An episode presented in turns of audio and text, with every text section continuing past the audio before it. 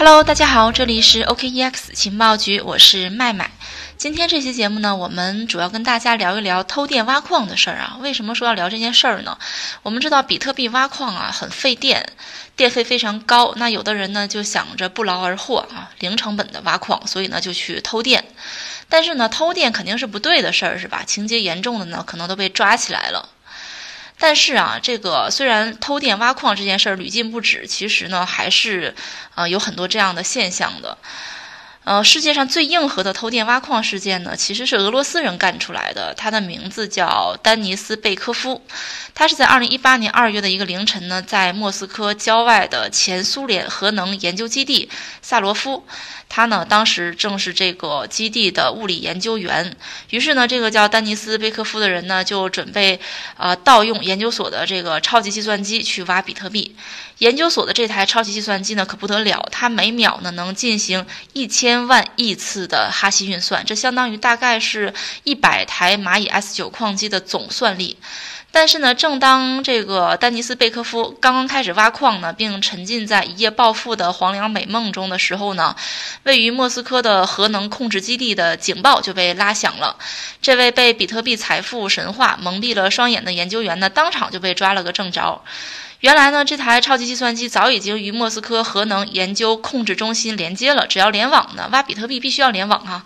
呃，控制中心呢就能够收到警报。最终呢，这位丹尼斯·贝科夫被罚款七千美金，暴富是不可能暴富了。考虑到盗用超级计算机挖矿呢，前苏联核能研究所这些高大上的名词呢，这大概是近两年发生的最硬核的偷电挖矿事件了。事实上呢，近几年发生的偷电挖矿事件还有很多很多，并且呢呈现出逐渐上升的趋势。根据一本区块链之前的介绍呢，说二零一八年涉及比特币的一百六十九起案件中，偷电挖矿案件呢就达到了二十起，占案件总数的 百分之十二。 其中呢，黑龙江省偷电挖矿案有九起，全部在大庆市。另一个偷电挖矿很流行的城市呢是唐山。这两个城市呢有一个共同点，就或者是有油田或者有煤矿，资源丰富，容易得手。分析众多偷电挖矿的案例呢，我们可以发现，采用这种极端行为降低成本的矿工呢，往往都会面临矿机被没收，甚至是入狱并且罚款的结局。其中呢，发生在江苏省镇江的特大矿机盗电案就是最典型的代表。二零一九年十二月二十四号呢，江苏省镇江市丹徒区人民法院依法公开开庭审理了镇江特大矿机盗电挖矿比特币的一个案件，并且呢，当庭呢宣判。根据了解呢，这个案件是江苏省有史以来涉案金额最大的一起盗电案件。法院经过审理查明呢，为了降低运行比特币挖矿机的高额电力成本，二零一七年三月至二零一九年五月这两年多的时间啊，蓝某分李某、毛某海共谋呢，在镇江市丹徒区等地租用场地，通过互感器、短接等方式呢，盗窃国家电力去挖取比特币。在这场特大偷电挖矿的案例中呢，公安机关总共查获了四千台矿机，并且判定盗窃的电力总价值达到了两千万元。为了破获这个案件呢，镇江警方组织了一百余名警力，对前期查明的九台矿机放置点和四处主要嫌疑人居住地呢，同时展开抓捕行动，当场抓获了涉案人员二十二人，查封矿机三千余台，并且现场查获了盗电设施。这是目前以来呢，国内涉案金额最大的盗电挖矿事件了，真是给矿业抹黑哈。当然，盗电挖矿呢也并不都是涉案金额上千万的大案件，也有因为盗窃电几万元就东窗事发的。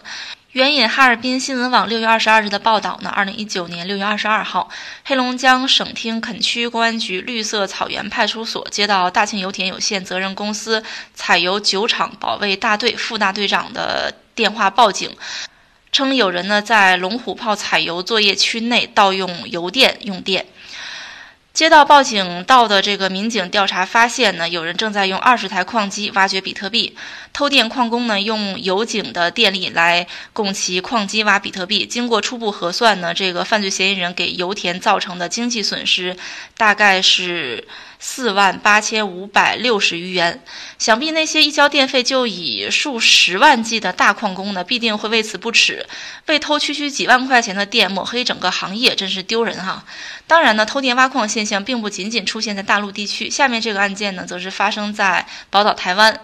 援引 CoinDesk 二零一八年十二月二十七号的报道呢，台湾一名男子因为涉嫌盗用电力挖采价值数百万的加密货币而被捕。这个男子呢，从十七个商店窃取价值超过一亿新台币，大概是合三百二十五万美元的电力，用于挖采比特币和以太坊。当然呢，这些案件都只是众多偷电挖矿案件中的一小部分，这些触犯法律的行为呢，势必会遭到严惩。那么为什么会有如此多的矿工冒着坐牢、矿机被没收的风险，也要尝尝免费电的滋味呢？当然是暴力诱惑。所以呢，偷电挖矿到底有多暴力呢？根据国外的一个统计网站估计啊，目前全年比特币挖矿消耗电能呢，大概是 七百三十一点五亿千瓦时，超过捷克全国用电量，大概是北京市全年用电量的 一点七倍。高能耗的过程呢，保证网络安全的系统，确保它的去中心化使命的顺利完成。不过呢，矿工的每一度电投入可不是为了网络安全，挖矿只是为了三件事：利润、利润还是利润。天下熙熙皆为利来，天下攘攘的皆为利往嘛。电力越低，盈利能力就越强，所以呢，很多矿工将自己的矿场建立在了云贵川这些水电站周围，有的呢，则是干脆的携矿机出海到伊朗啊、俄罗斯、西伯利亚啊、美国啊、西亚、中东等地区。这些地区的特点之一呢，就是电力资源丰富，电价低廉。当然呢，要是能找到免费的电就更好了，因为免费的电回报是惊人的，也是部分矿工呢铤而走险的根本原因。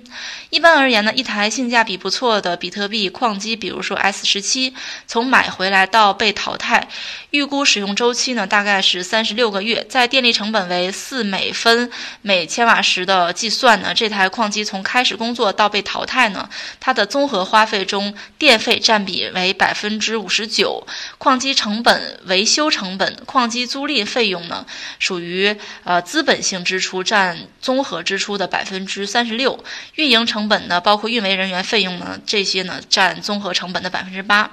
从这组数据呢，我们可以得出结论，就是完全使用水电挖矿，电费成本呢大概是四美分每千瓦时的理想情况下呢，挖矿成本支出中电费占比能达到六成。如果矿工使用的是新疆、内蒙地区的火电，电价一般是六美分每千瓦时呢，它的电费成本占比将会更高。但是呢，对于盗电挖矿而言呢，电费支出忽略不计，在同等条件下呢，挖矿成本将大幅度降低。根据 B T C 点 com 挖矿计算器呢，一台当前售价为五百元的二手 S 九 矿机，算力大概是十 T H 每秒。如果它的电费几乎是零的时候呢，日收益就能达到十元，不到两个月就能回本。此后呢，每多挖一天都是赚。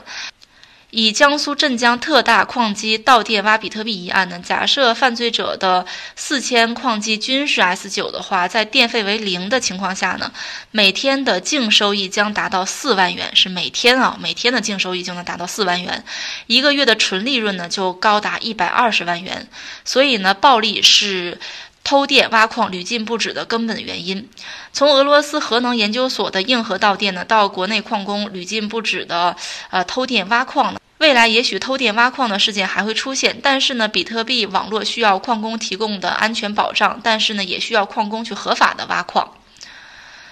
关于偷电挖矿呢，我们今天就先介绍到这里了。当然呢，这里麦麦还是要提醒大家啊、哦，千万不要说，呃，为了追求利益呢，去不择手段啊、哦，做违法的事情。那么关于我们的节目呢，最后大家如果有什么想要和主播有所交流，或者是有什么好的意见呢，可以添加主播的微信一七八零一五七五八七四，可以私信主播呢加入我们的粉丝交流群。好的，今天的节目就到这里了，这里是 O K E X 情报局，我是麦麦，我们下期再见吧。